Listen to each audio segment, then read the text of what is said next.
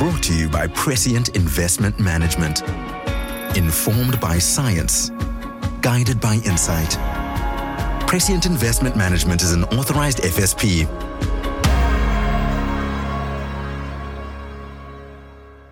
Welcome to Honest Money. Uh, I have to start with the dad joke. Uh, today we're we're um, we've got an interesting topic. We're talking about interest rates and uh, will they ever come down again? Uh, and and so I'm, I've got I'm really pleased actually that we've got uh, Bastian Teichgreeber uh, to join us. Bastian, uh, I always have to have a, a drink before I say your name to make sure I do it properly. Uh, he, he's the Chief Investment Officer um, at Prescient Investment Management. Thanks so much for joining us. Thanks for having me on the show, Warren. So we, we're in an environment where, uh, I mean, it feels unique to us in South Africa that we've got uh, high interest rates and that we're suffering with inflation. But, but uh, I mean, it's almost a global phenomenon. I, I can't think of lots of countries around the world that are that are in the opposite position to where we are. Everyone seems to be struggling with uh, with some form of inflation and and and higher interest rates than normal. Um, And and the question I'm getting asked from everybody is, you know, are we are we here? Is this it? Is this the new normal? Will will interest rates ever come down again? Uh, and I don't have the answer, so I, I'm I'm very glad you're on the show. Thanks, Warren. Um, yeah, let me start with some good news then.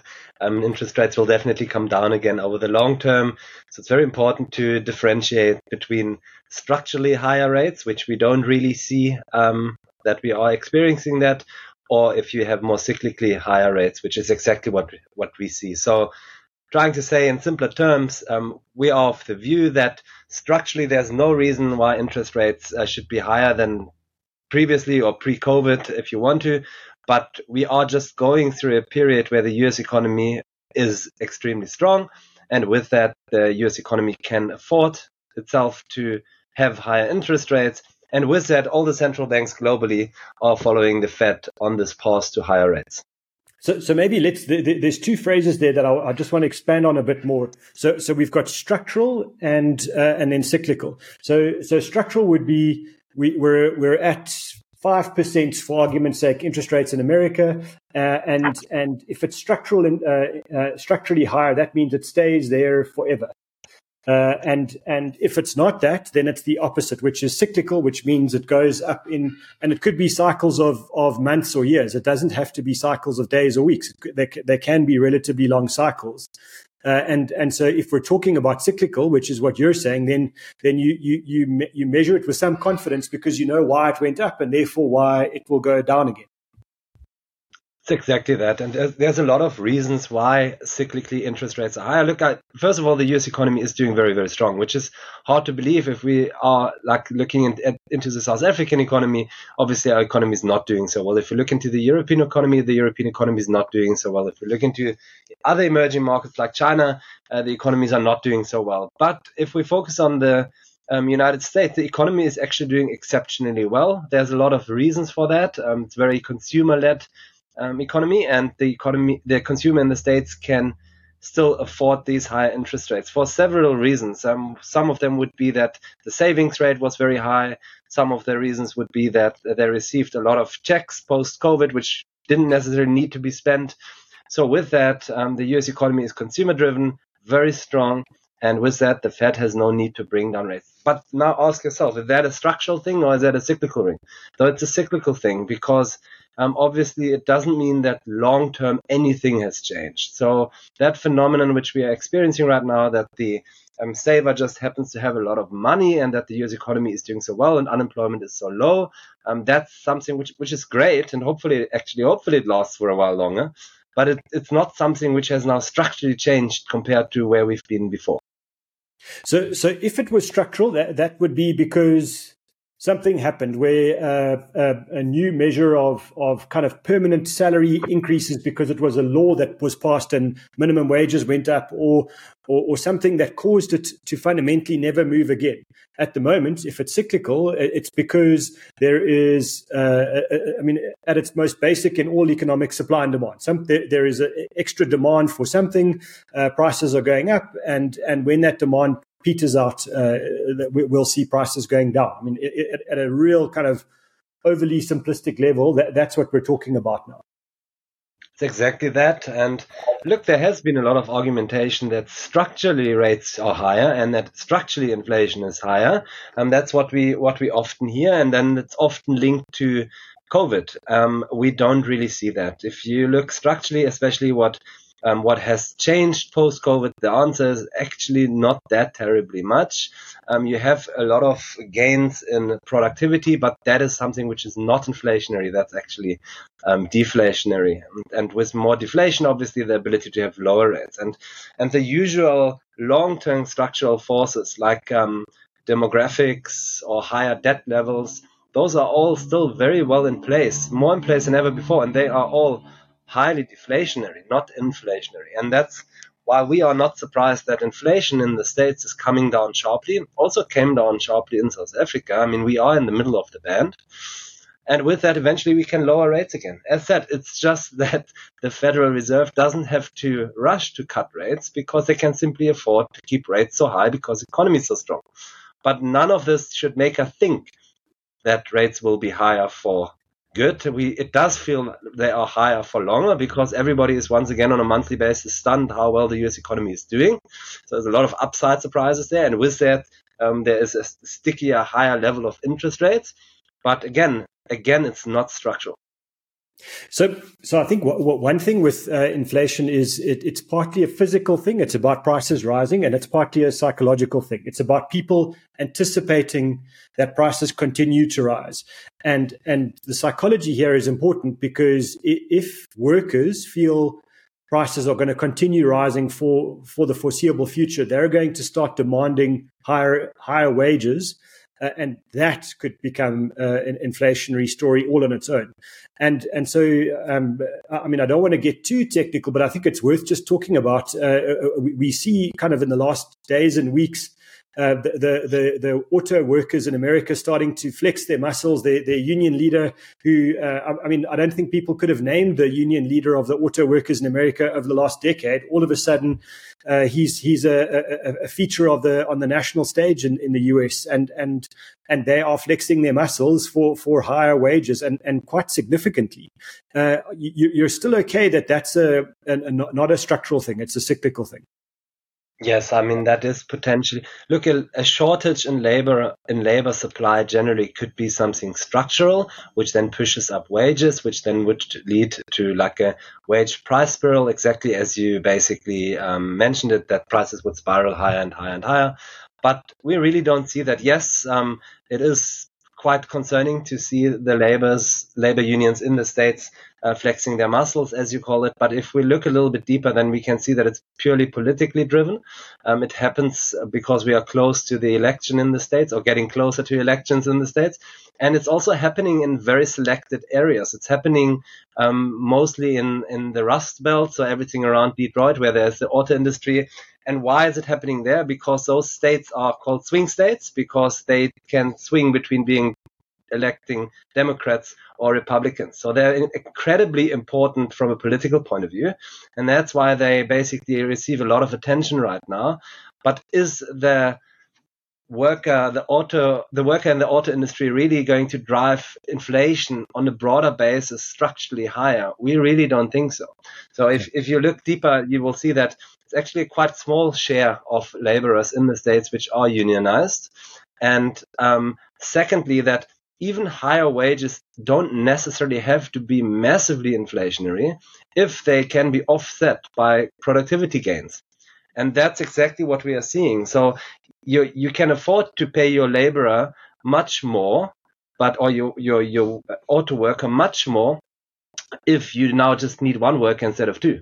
Right, so then it wouldn't be necessarily inflationary on on a broader in the broader scheme of things. That's exactly what we've seen post-COVID. Uh, we always like to use the McDonald's example. You used to have a lot of people at the at the till at McDonald's, and now you basically have to type in your own order. And uh, that's just um, a good example of massive productivity gains, massive disruption, which are actually deflationary in a good way. So.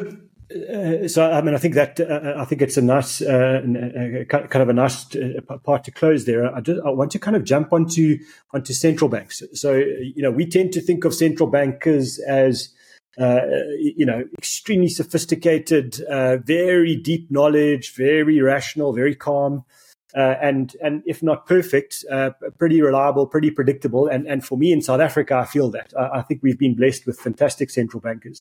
But but I'm looking at America and I'm thinking, you know, th- this central bank team were, were the ones that said to us, this inflation thing is transitory. Uh, I think they've probably banned that word now in the in the Fed uh, in, in America because because that wasn't the case. Uh, and and to me, it feels like, and I'm not sure if it's a fair critique, but it feels to me like they misread uh, the the inflation story at the at the beginning.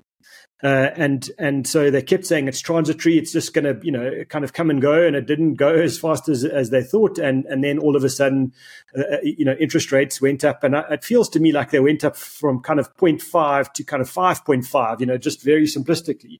You know, if you had a mortgage, that that's a heck of a jump in your mortgage uh, re- repayments. So so now, looking at this with a bit of benefit of time, uh, are, are, are we wrong to kind of doubt these central bankers? Are they still... Do they still kind of know what they're doing? Was it just a, a mistake, or, or or am I being too harsh? I almost think we are generally too harsh on them, to be honest, Warren. I think um, that they are incredibly smart and they're making very good decisions still, and that hasn't changed. So I think they deserve much more credit than we tend to give them.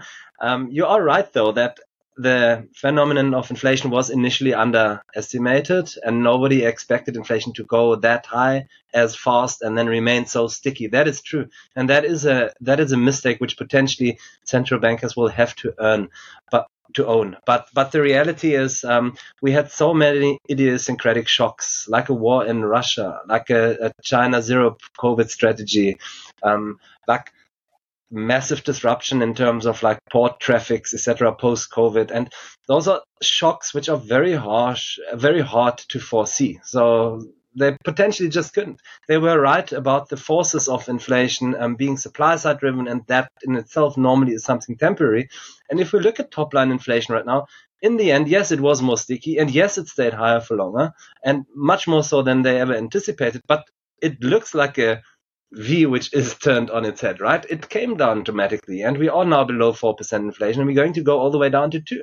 So if we look at a long time series, um, we we it has actually been transitory. Sounds sounds odd, but that's really what it will have turned out to be.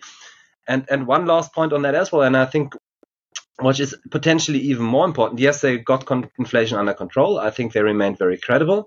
But they also engineered the soft landing, which is quite quite remarkable, actually, where they had to run inflation rate, uh, sorry, interest rates very high because of the risk of uh, because of the risk of um, basically inflation getting out of control. They managed to contain inflation, and they did so without actually stalling the the economy entirely, and and without having the unemployment rate spike.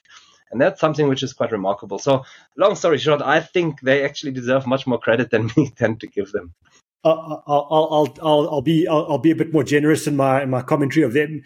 Uh, uh, Bastian, that, that, that, I think maybe just two things to touch on there. One is this, this soft landing, uh, and, and then just, uh, you, you know, the, the, the future, what, what that looks like. So, so, so this soft landing, it feels a bit to me like that, uh, that pilot who landed the, the, the jumbo on the Hudson River. You know, it, it's possible, and, and we saw it happen, but, but I would guess nine hundred ninety-nine times out of a thousand, it's not going to work out as well as it did.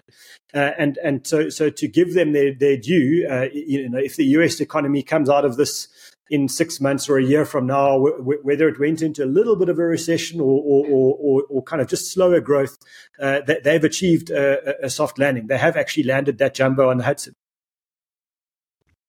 It's exactly like that, Warren. Uh, that's exactly how I would put it. And it's very tough to do that because you've got such a massive lead lag between um, monetary policy and the impact on the real economy. So basically, you tighten interest rates today and you will really feel the effect only like twelve to eighteen months later. And that makes it very, very tough.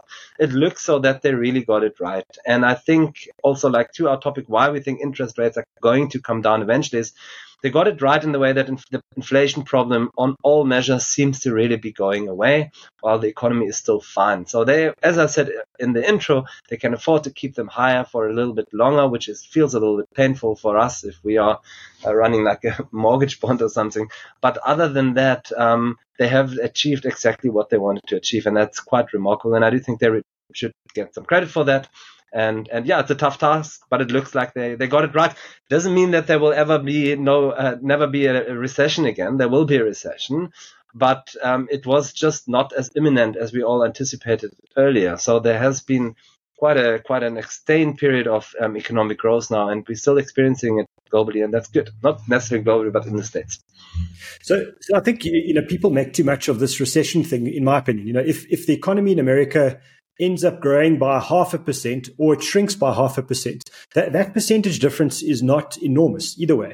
Uh, so, so actually what you don't want to do is you don't want to end up with the economy shrinking by five percent. Uh, you, you know, so, so if you end up with a slight recession uh, and, and the media is going crazy saying now the American economy is in recession, uh, I, I, I think it's it's overdone. And, and I think to, to, to give them their, their due, you know, if it ends up with a year or two of, of kind of just muted growth in, in the U S and then a recovery, uh, w- well well done to them. So, so I, I mean, I want to focus on the good news here because there is good news. Uh, you know, if interest Interest rates, uh, well, let's say if inflation is cyclical, that, that means uh, that the weapon uh, to, to manage that is, is interest rates, and if uh, they'll start to come down as well. Uh, and to me, uh, you know, my, my kind of simplistic view is that's extremely good news for people who invest in growth assets, you know, w- whether they be shares, property companies, even bonds. Yeah, yeah, most definitely it is, and and that's something which we which makes us a little bit more optimistic on some of these asset classes. Look, I mean, if we really speak asset classes and expected returns on these asset classes, we have to obviously dig a little bit deeper. We have to see that there's also structural like headwinds from from the point of view that um, generally in the global space, the global economy might be slowed down structurally now. Really using the word structurally. By uh, issues in China, which we didn't necessarily see before. Um, and we also would have to see more cyclically, again, short term, that a lot of these asset classes have become ex- incredibly expensive. So I don't want to say um, because inflation is coming down and growth is holding up that we are outright positive on every asset class out there. But you are right, from a, if we want to call it financial conditions point of view, um, there could be tailwinds very soon when interest rates finally come down on the back of um, just much lower inflation globally. And, and and so I think it's it's not a fair question to ask you when all of this is going to happen. I, I think you know you know the, uh, the but but what are the kind of flags that we would look for to say, okay, gee, the story's now, you know, pay attention, the story's happening. This is the next move we, we will see will be an interest rate decrease. Are there are there some sort of things we should be all looking at to to, to figure this one out?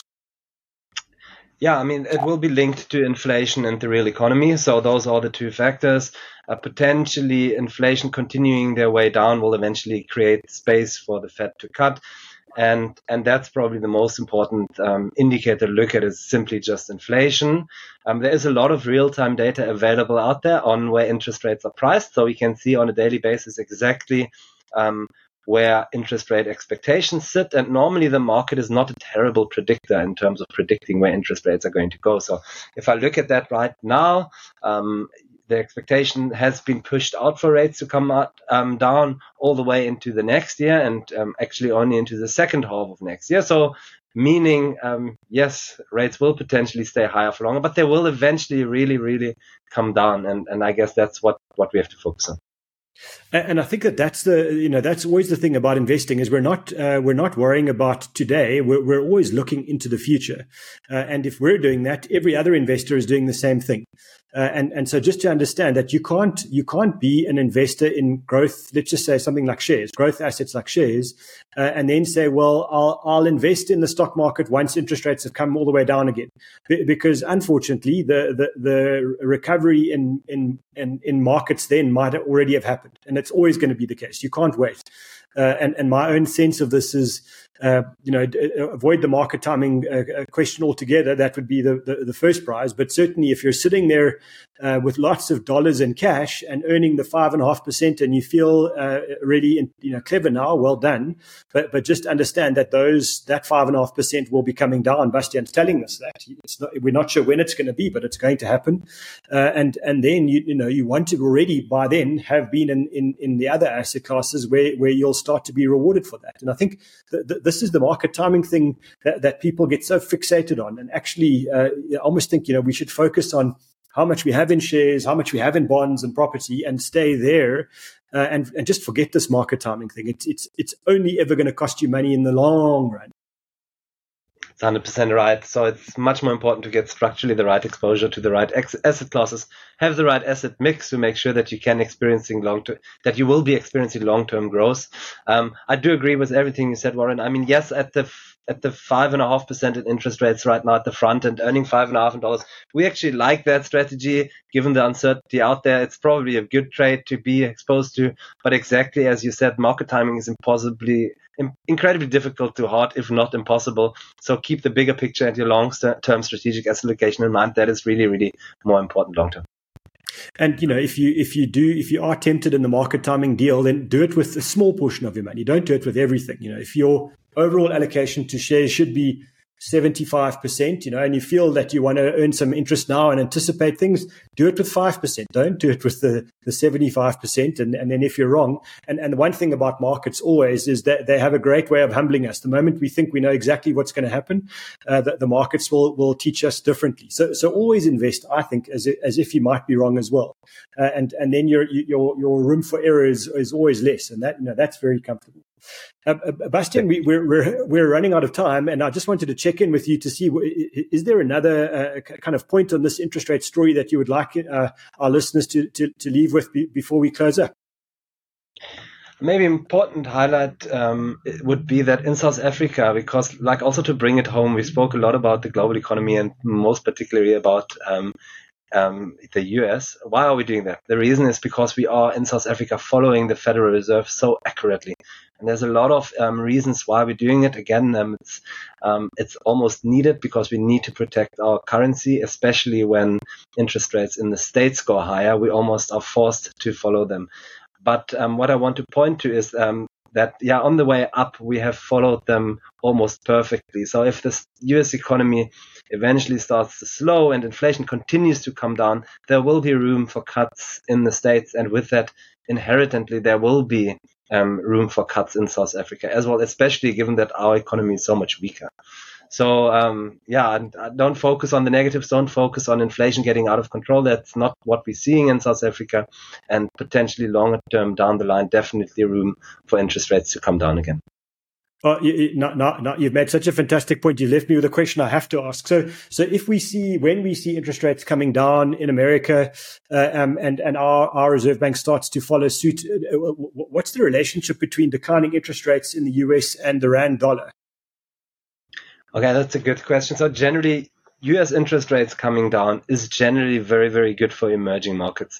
So we would then expect the dollar to depreciate against the rand and the rand to do much better. I mean, the the most, you actually, funny enough, you actually put it out earlier, like what is the most crowded trade? Everybody would sit and earn five and a half percent in dollars because simply you can, and that's what you get at the risk-free rate. But as soon as that phenomena goes away, then people will have to look into other markets, also into emerging markets to harvest higher returns. And, and that's when the rand, once again, with our bonds, with our equities, et cetera, all of a sudden becomes much, much more attractive again for investors. So yeah, if interest rates come down globally, that should be good for South African assets and with that also for the rand. So, so you've heard it here on Honest Money. There's some good news to come. We don't, we don't know when. Uh, it, it, it won't be in five years' time, and it won't be in five days' time. But, uh, but certainly, uh, if we look at rates, uh, the, the the interest rate market, it's telling us uh, the second half of twenty twenty-four. We we could take some co confidence that uh, the, the, this story that we've just spoken about will start to to unwind. Interest rates coming down in America. Uh, and and therefore, uh, you know, so, South African interest rates coming down. So so for the mortgage holders in South Africa, that's good news. Uh, and and then I guess for our own inflation, you know, because so much of our inflation is imported, uh, and and you know, when the rand gets a bit stronger against the dollar, very good news for for inflation. And uh, and so lots of good news to come. But but, but don't get too excited. Uh, don't go again all or nothing. It's it's going to take a bit of time to to unfold.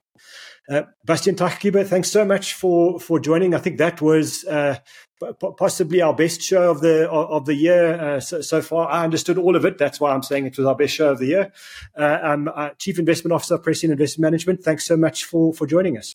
Thanks for having me, Warren. Thank you. Brought to you by Prescient Investment Management. Informed by science, guided by insight. Prescient Investment Management is an authorized F S P.